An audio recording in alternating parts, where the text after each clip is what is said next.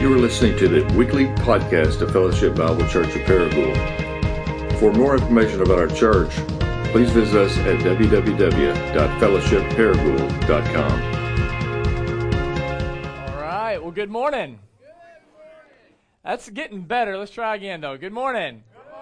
All right. Awesome. Hey, it's good to see each of you. Uh, if you will, grab a Bible and go with me to Hebrews chapter 5. If you don't have a Bible, uh, no worries. We can throw the uh, text on the screen for you.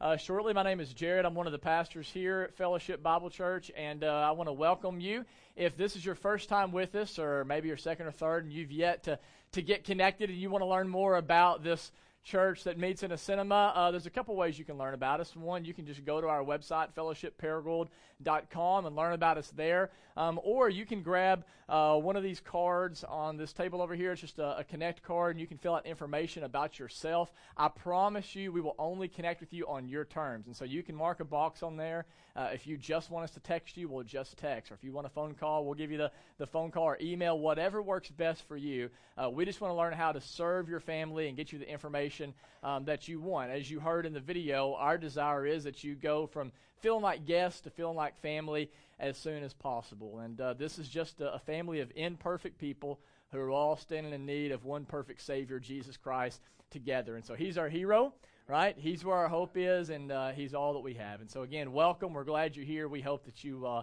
leave encouraged by who He is and what He has done for you. So, again, Hebrews chapter uh, 5 is where we're going to uh, be. I'm actually going to read from verse 11 down to chapter 6, verse 1. Hebrews chapter 5. The writer says this About this we have much to say, and it's hard to explain since you have become dull of hearing. For though by this time you ought to be teachers, you need someone to teach you again the basic principles of the oracles of God. You need milk, not solid food. For everyone who lives on milk is unskilled in the word of righteousness, and he is a child. But solid food is for the mature, for those who have their powers of discernment trained by constant practice to distinguish good from evil. One more verse. Therefore, let us leave the elementary doctrine of Christ and go on to maturity. I'm going to ask that you uh, pray for me and as I pray for you.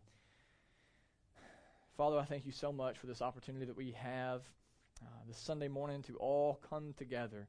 Uh, we do not come here today just to um, just to check something off a list. We come because we need to be changed. We know that there is something beyond us. We know that that, that there is brokenness in this world. We know that, that things are not as they should be, and, and we are looking for something outside of ourselves to make things right. And we recognize today that Jesus, you are the only one who can do that.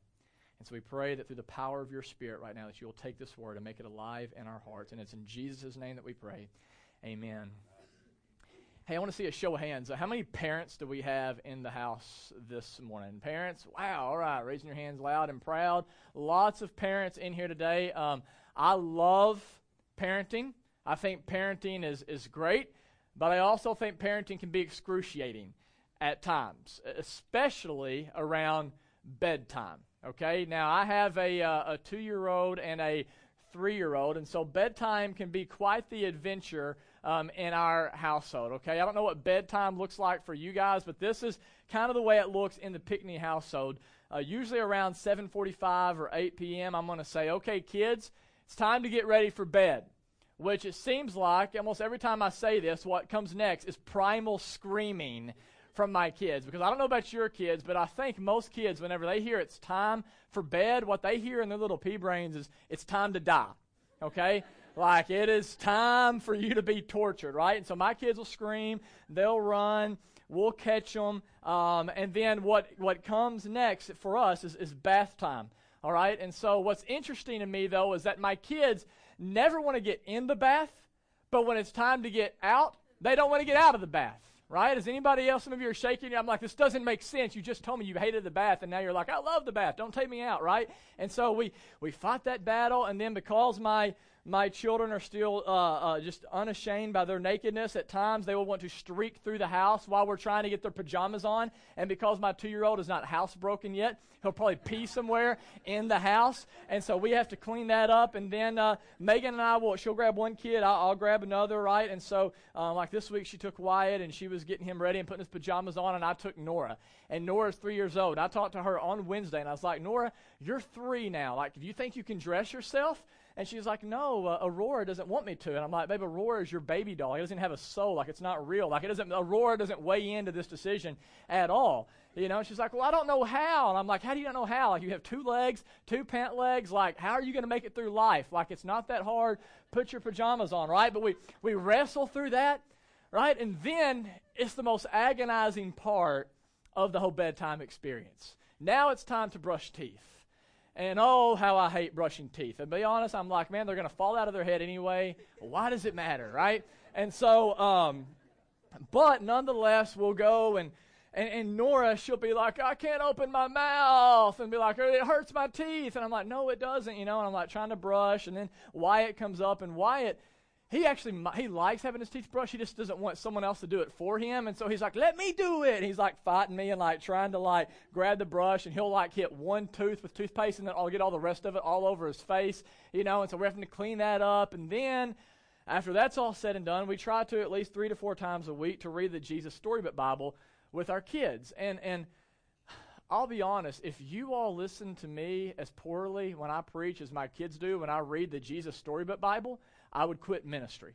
I really would because like this happened a couple weeks ago. I was talking to some of you about this. I'm like, kids, time for the Jesus Storybook Bible, and I hear from the hallway my daughter say, "I don't like Jesus," right? And it's like, are you kidding me? I'm a pastor. You can't say that. And so it's like, you know, it's like, um, so I, I, I, get her and we, we get around the couch and, and, and she'll like be focusing on a bird rather than Jesus while I'll be trying to like rip off a page like out of the book. I mean, it's, it's chaos, right? It is chaos. And, and, and here's the deal. Sometimes sometimes bedtime really does go off without a hitch but a lot of times in order for me to get my kids to do what they need to do for their good i have to implement fear into the equation. I, have to say to them something like if you don't do this daddy's going to spank your bottom right? And typically just the thought of the pain, right, that might come, that fear is enough to get them to do what they need to do what I know is good for them and is actually going to give them a greater life. And, and here's why I, I share that with you. If you're a parent today, you know there's several kinds of fear when it comes to parenting. There's, there's a fun fear, right? Like holding your kid upside down, like, oh, I'm going to drop you, you know, or whatever else. And so uh, that's fun for me at least. And so, um, or throwing your kid up in the air, right? Or this past week we let our kids watch Jumanji. Does anybody remember Jumanji, by the way? Uh, my daughter was, was so scared at some of the parts, but she loved it. Like she'd giggle after she'd jump. There's a fun fear, right? Like haunted houses and all those kind of things. Um, then there's a bad fear, right? Where your kids are paralyzed by something they shouldn't be, and it keeps them from experiencing greater life as a result. But then there's also a good fear. Isn't there? That there's a good fear that we can implement that actually will allow our kids to experience a safer and more satisfying life as a result. And the reason I share that is listen, the text we are looking at this morning, I think personally, is one of the most terrifying passages in all of the Bible. But what I want you to see is it is not here to paralyze you, it is here to produce in you a good fear that will lead you into a greater life. It is here because we have a Father. God, our Father, is a good, right, and perfect dad who wants us to experience life as he is intended for it to be. And so this passage is here to scare us, but not to paralyze us, but to run us towards him so that we can grow and experience the life he has for us. Does that make sense? So, with that in mind, if you look with me again, Hebrews chapter 5, verse 11 through 14, just to give you a little context, the writer, who we're not really sure who it is, just finished this section talking about this priest from the Old Testament named Melchizedek who would offer sacrifices to God on behalf of the people of Israel for this kind of temporary forgiveness of sins. But unfortunately, Mel, like all the other priests of the Old Testament, was a sinful man. And so he was not enough for these people, right? There was more needed than Melchizedek. And what the writer just gets done arguing is that Jesus is that something more that Jesus is the one who, according to Psalm 110, would come through the line of Melchizedek, and he would be the great high priest, the perfect priest, who would lay down his perfect life as a sacrifice for you and me for the forgiveness of sins, past, present, and future, so that we can stand before God holy, blameless, and accepted, and experience the life that we are longing for in him. That's what he just finished saying. Okay, so that, that sets up verse 11. He says, In light of this, there is so much more I want to say to you about Jesus. He says, There's so much more I want you to know about Jesus. There's a deeper reality I want you to walk in. There's more life I want you to experience. There's more beauty I want you to behold. There's more joy to be found. There's more peace to have. But you have become dull of hearing.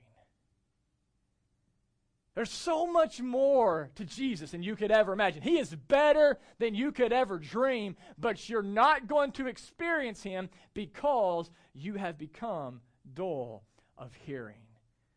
And then he says in verse 12, as a result, you've stopped growing. Uh, you, have become stagnant. And you see, this is a huge problem, guys. Because according to the Bible, in passages like Philippians 1 6 and Romans 8 28, when God saves you, he intends to sanctify you when God saves you, He doesn't just say, okay, well, hey, congratulations. Now you're not going to hell. Do whatever you want to do, and we'll see you in a little while. No, when God saves you, He intends through the power of His Spirit to conform you into the image of Jesus. He, he intends to grow you. And so, what that means is listen, if you are a Christian, there should be a progression to your faith. Uh, what he says actually in, in verse 12, listen to this. He says there's a point where all of us should be able to teach the gospel. And this does not mean that you get up and, and maybe preach like I'm preaching now. But what this does mean is this as a Christian, there should come a point where you should be able to sit across the table from somebody and articulate the gospel. There should come a point where you should, you should be able to say, This is who God is, and this is what He's done in my life through Christ. You should be able to, in the Christian life, there should come a point, if you have the Spirit, where you can explain the basic beliefs and principles of the Christian faith. But he says right here to this church, there's a problem. You're not there.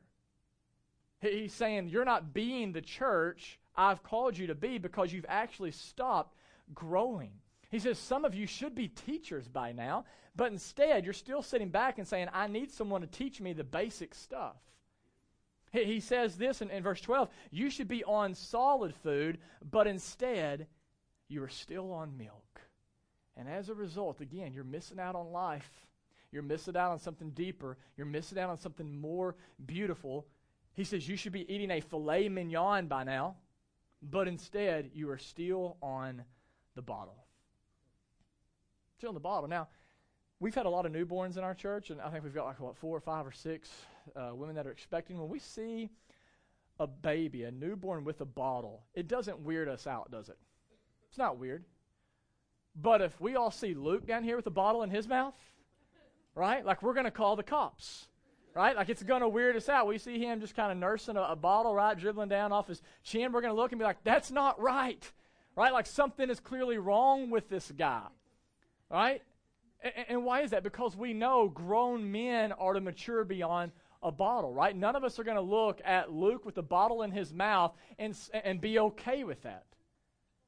So here's my question why in the world are we okay with that on a spiritual level? Why in the world are we okay with the fact that that maybe some of us have called ourselves Christians for years and we still have no idea how to teach the gospel? Why is it that, that, that we are okay with the fact that there are some of us who have been in church for a long time and still can't point towards anybody that we are discipling towards Christ? Maybe some of you in here today, like you started out with a lot of zeal, you started out with a lot of excitement, but somewhere along the way you have stopped growing, you have stopped maturing. And look right at me, guys. The writer of Hebrews says, This is not the way things are supposed to be. If you are stagnant, what he is saying is that is a symptom that there is something wrong inside of you. Something is off.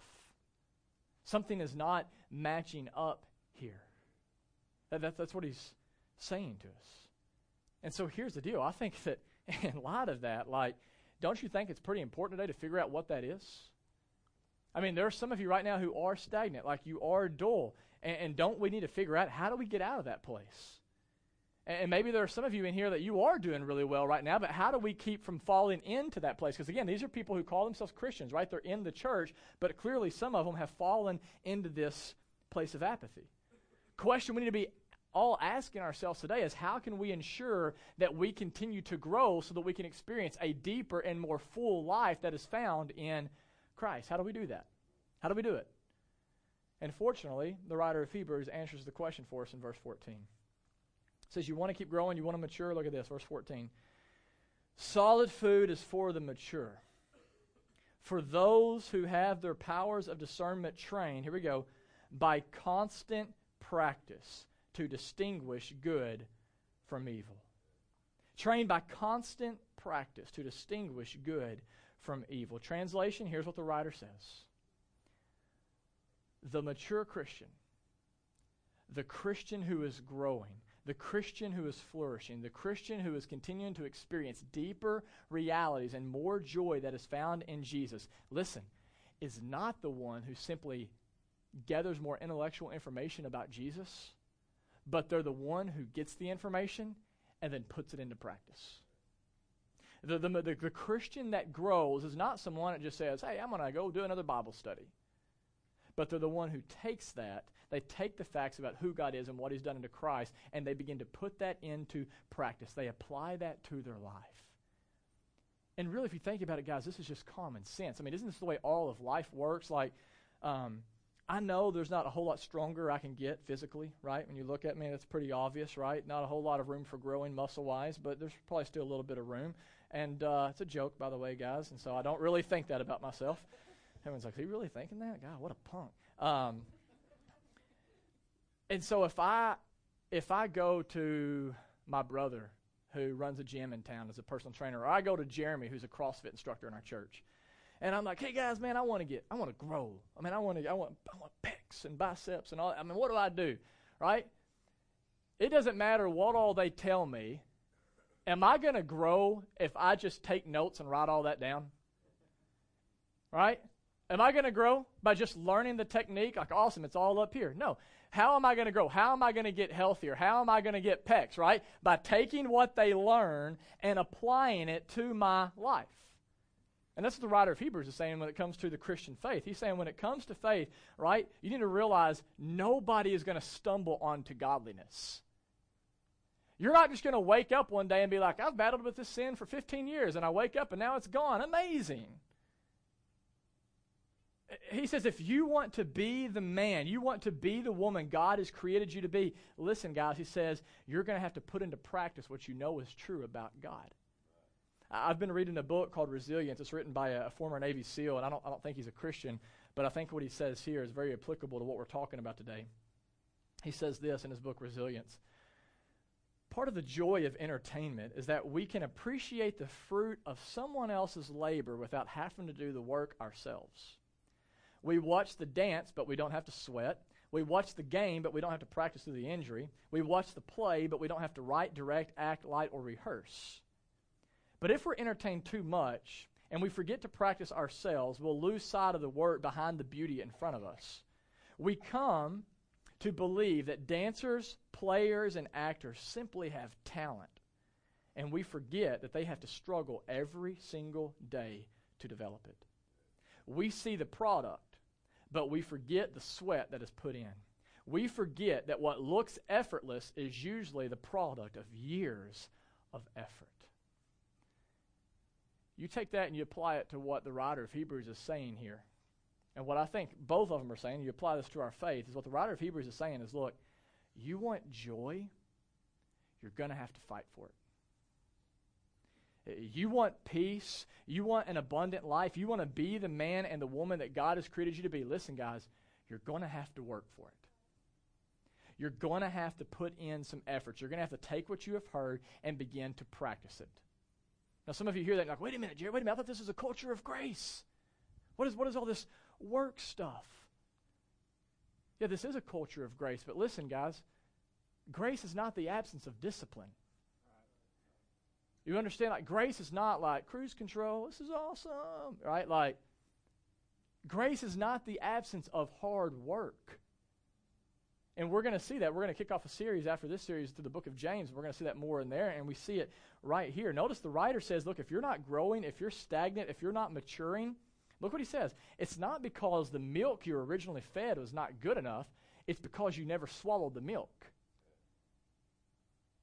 Maybe you swished it around in your mouth a little bit, tasted all right, but you never actually took it in. And he goes on in verse 14 to build off this idea. He says, Look, the reason you're not maturing, it's not because the gospel isn't sufficient, it's because you're not taking the gospel in.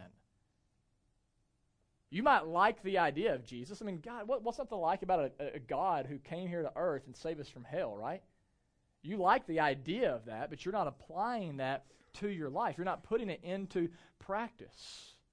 You know who God is and what He's done for you in Christ, but you're not receiving that by faith, letting it change who you are and work itself out in how you live in your everyday life.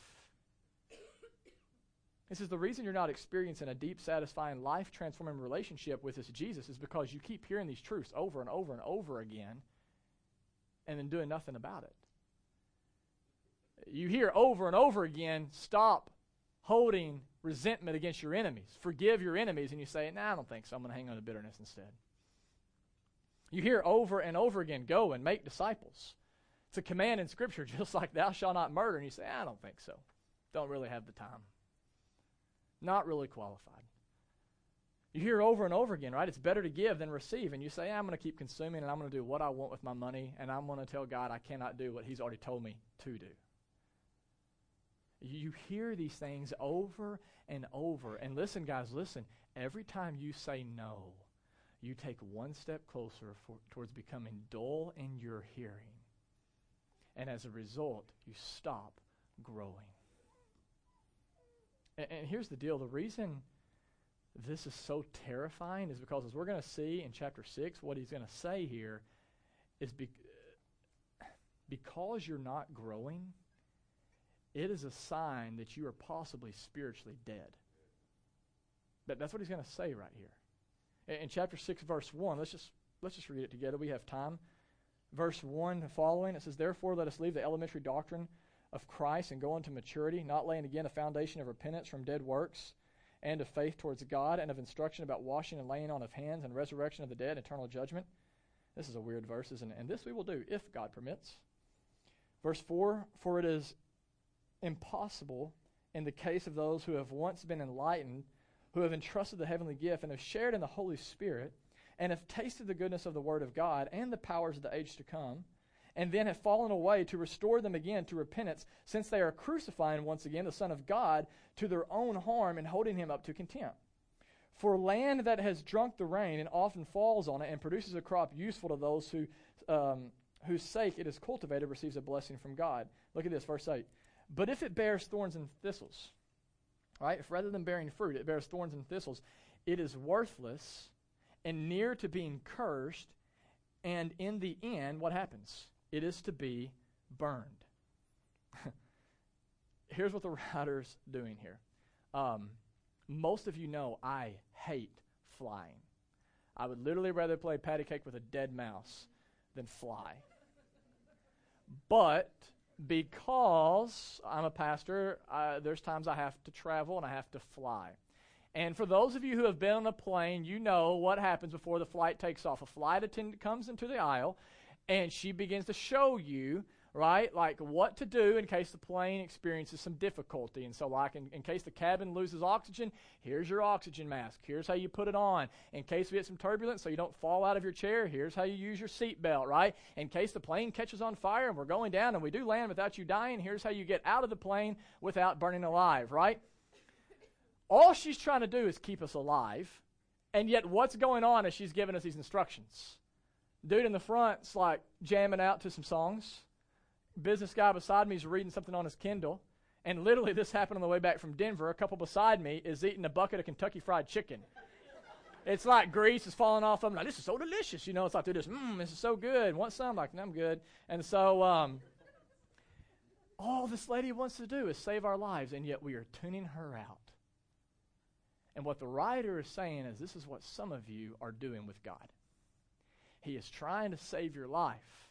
He is trying to lead you into something more beautiful, something more magnificent, something that will outlast and outshine anything the world has to offer you, and you're tuning him out. And what he says, and, and look at this, guys, you got to hear this. What he's saying in chapter 6 is this If you continue to tune him out, if you continue to not listen, if you continue to say, you know what, I'm going to hear this, but I'm not going to apply the truth, if you stop putting your faith into practice, the writer says you are in a dangerous, dangerous, dangerous spot.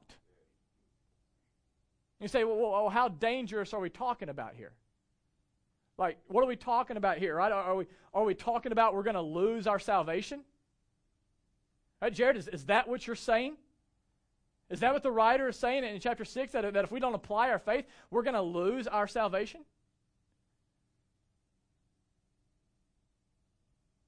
I would say no. But this is what he is saying. Listen carefully, guys. I know it's easy to get distracted and people are trying to bring in the folks, but let's focus. This is so important. What the writer is saying is this your lack of practicing your faith, your lack of taking God's word seriously, and seeking to apply it to your life is not a sign that you've lost your salvation. It's a sign that you've never had it. And verse 8 says, if you continue in this pattern, eventually you will head towards destruction. And what makes this passage so scary to me is that there's verse 5, where basically, for those of us in the Bible Belt, this is really scary. He says, It doesn't even matter if you've experienced spiritual things or not. It doesn't matter if you prayed a prayer at Vacation Bible School or in a revival someday. You had some emotional experience and you walked down your buddy with the aisle and you all cried. Right? It doesn't, it doesn't matter what happened in the past. What he's saying is if you really receive the Spirit, your faith's going to continue to progress now in the present and into the future.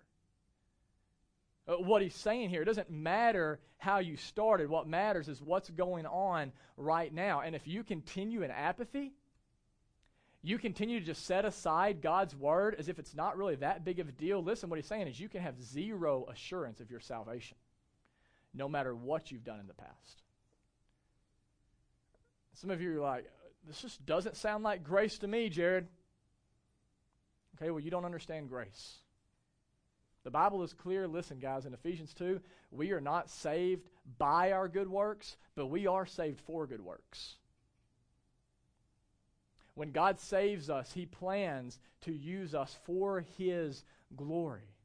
And if you are not seeking to do the things God has called you to do, there's not a real pursuit of this in your life. And I'm not saying you're going to be perfect, right? Like sanctification doesn't mean like become a Christian and bam, like I just rock it to like you know, great new heights and I never hit any bumps. Like, no, sanctification is more like this, right? There's ups and downs, but there's a progression. And what the writer's saying, though, if there's not this progression, there's a good chance you've never received the Spirit of God.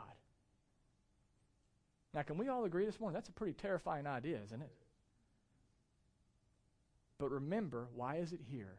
To produce the good fear. It is not here so that you go home tonight and lay in bed and be like, oh my God, like, am I in? Am I out? Like, am I going to hell? Am I going to heaven? Like, that's not why this is here. It is here to produce a fear that leads us to trusting God more. And that's what the writer gets at in verse 11 and 12. He says this. He says, We desire each one of you to show the same earnestness, to have the full assurance of hope until the end, so that you may not be sluggish, but imitators of those who through faith and patience inherit the promises. What the writer is saying is, look, I'm not sharing this with you so that you just like throw in the towel and say, well, I can never do this thing. I'm out. Right? He doesn't share this with you so that you just go home and sit in a big steaming pile of shame.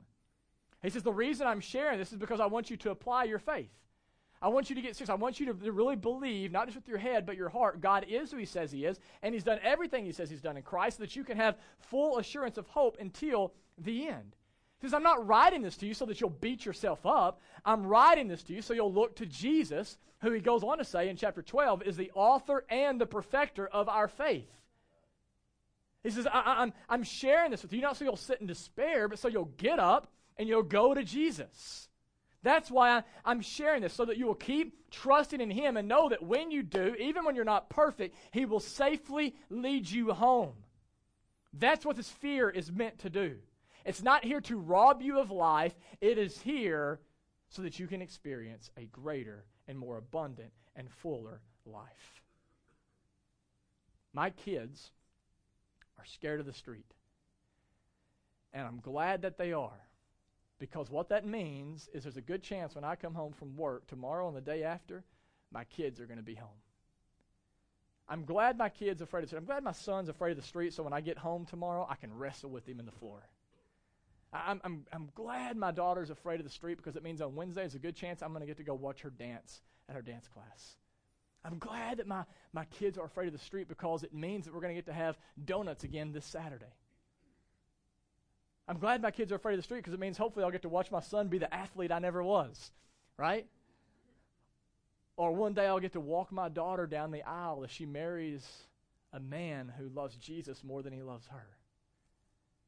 My kids are afraid of the street, but it's not a bad fear. It's not they're paralyzed, like, oh my God, the street's out there. Like, what are we going to do, right? Like, no, they're afraid when they need to be afraid, and the fear leads them into a greater life. I'm not sure how you came in here today, but listen, look right at me. This passage should strike fear in every one of us. We're talking about heaven and hell.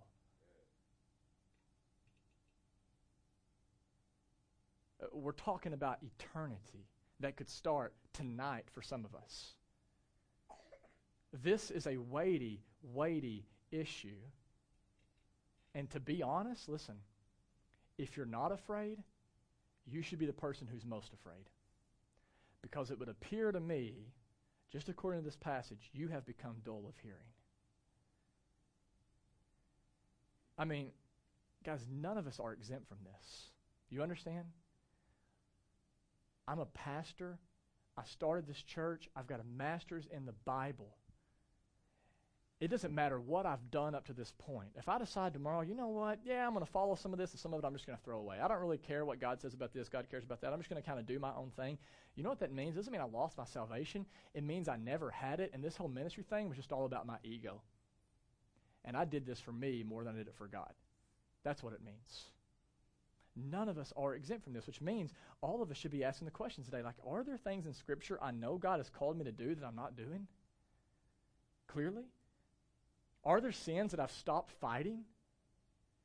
Are there certain limits that I've set on my life that God did not set on my life?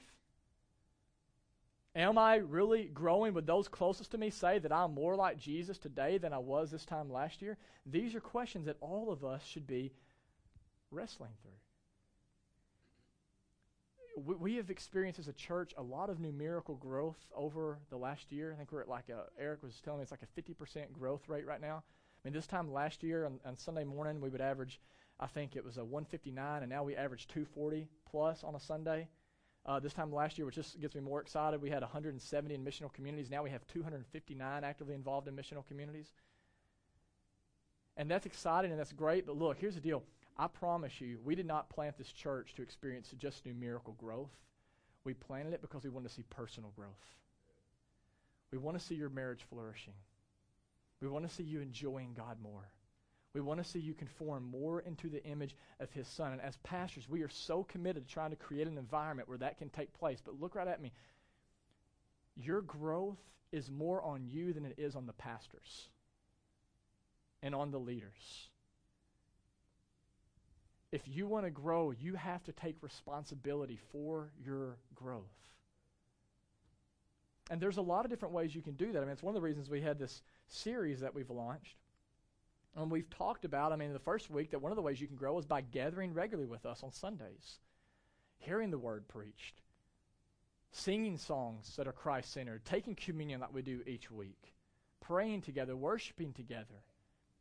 We talked about last week how you want to grow, you can be obedient to the Great Commission, the thing left of the church. Remember, Jesus didn't just say, I command you to make converts, I command you to make disciples. And so we can go on mission and seek to, to make disciples. And what did Jesus say? There, I am with you always on the mission of making disciples.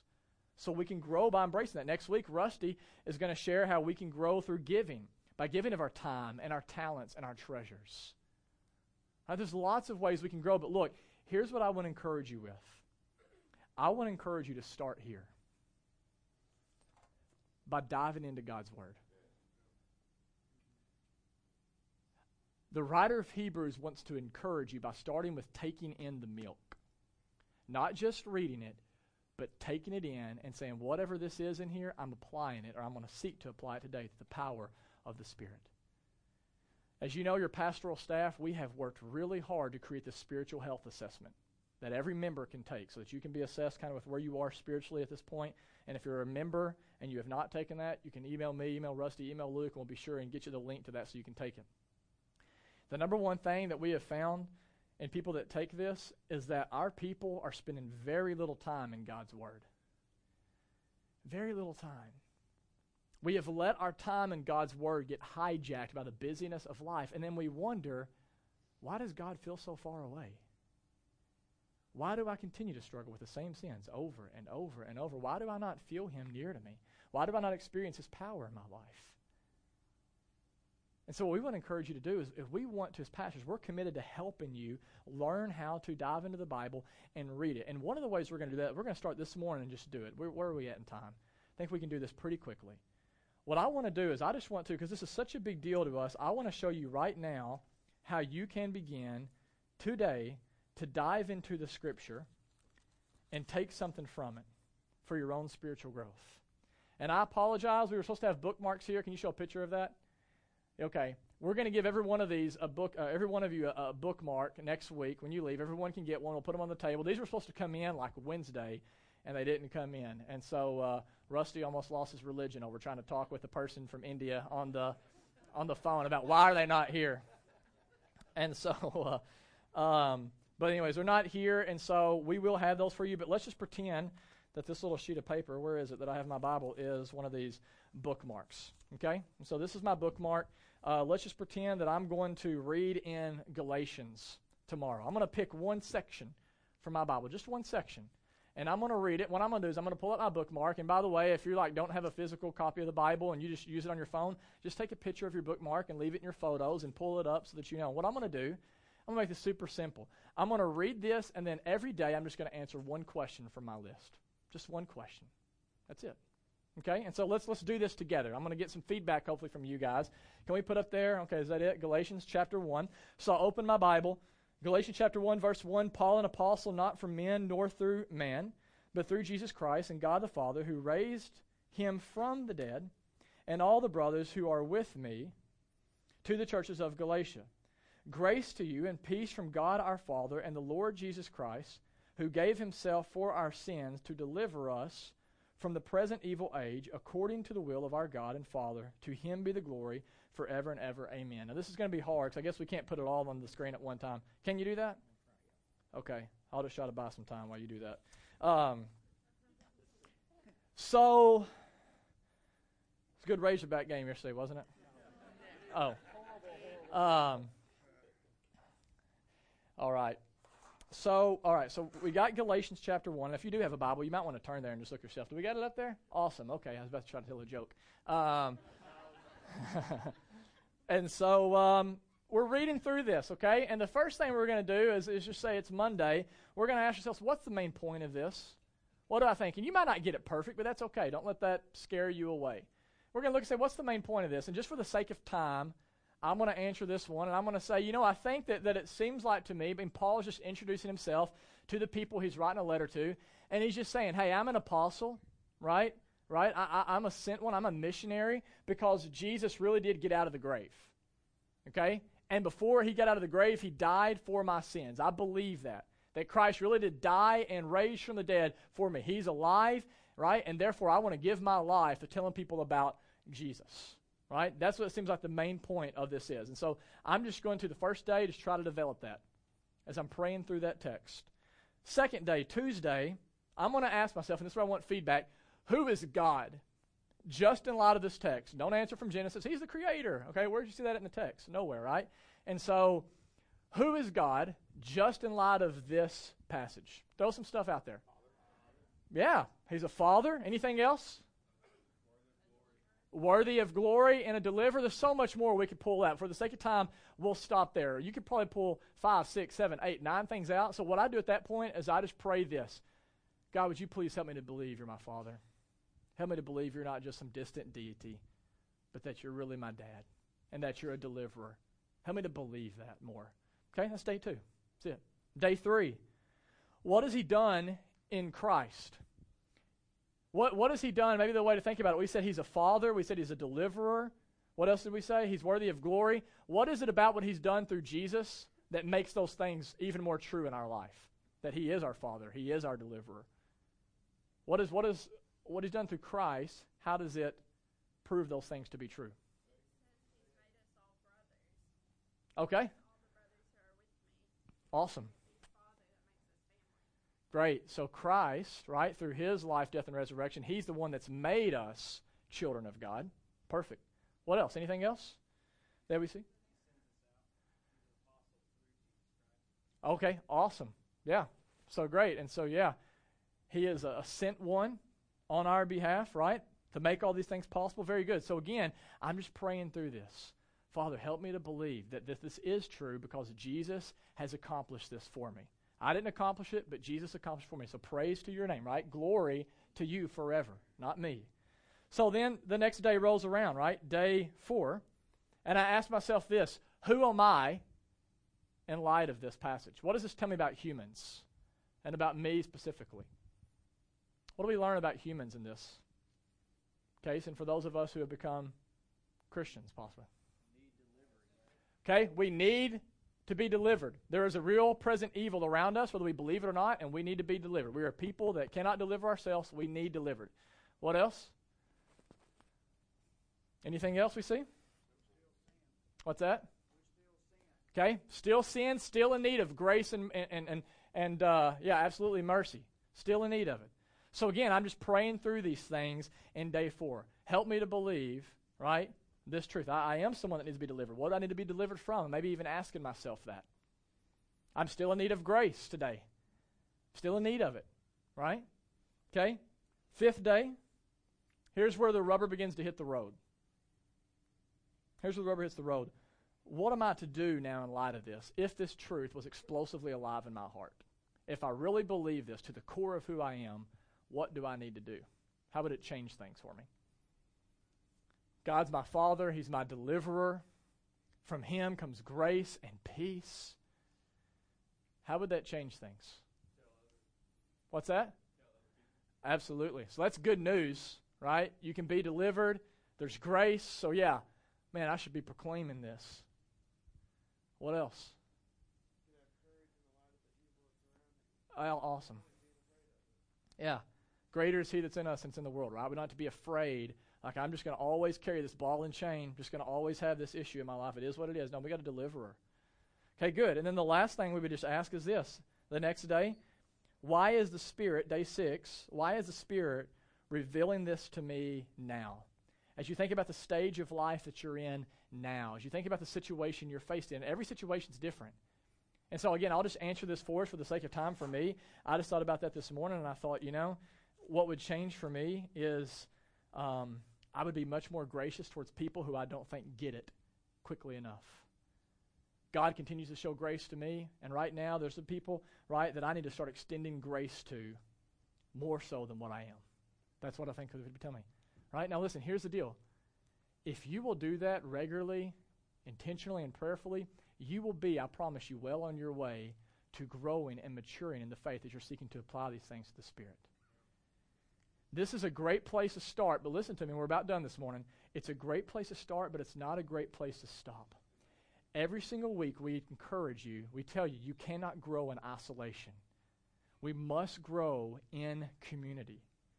And the writer of Hebrews ends with saying the exact same thing. He says in verse 12, so that you may not be sluggish, but imitators of those who through the faith and patient inherit the promise. What he's saying is you need to place yourself around other people who are imitating Christ, who are pursuing Jesus.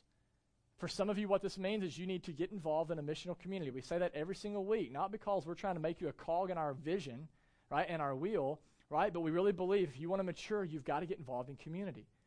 For others, maybe you're in a missional community, but you're not involved in a fight club. And so we encourage you to take a step even further into these little uh, fight clubs, which are groups of three to four men or three to four women who are seeking to, in a real personal and practical way, fight their sin with the gospel.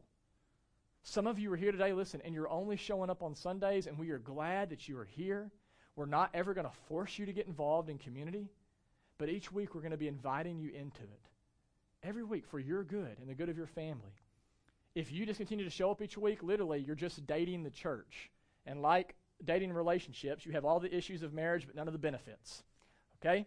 And so we encourage you get committed. Get committed, right? Step out of the shadows. I know it's scary, but I promise you it is far scarier for us to try to apply what God is teaching us all in isolation. Some of you, maybe today, you have become dull of hearing.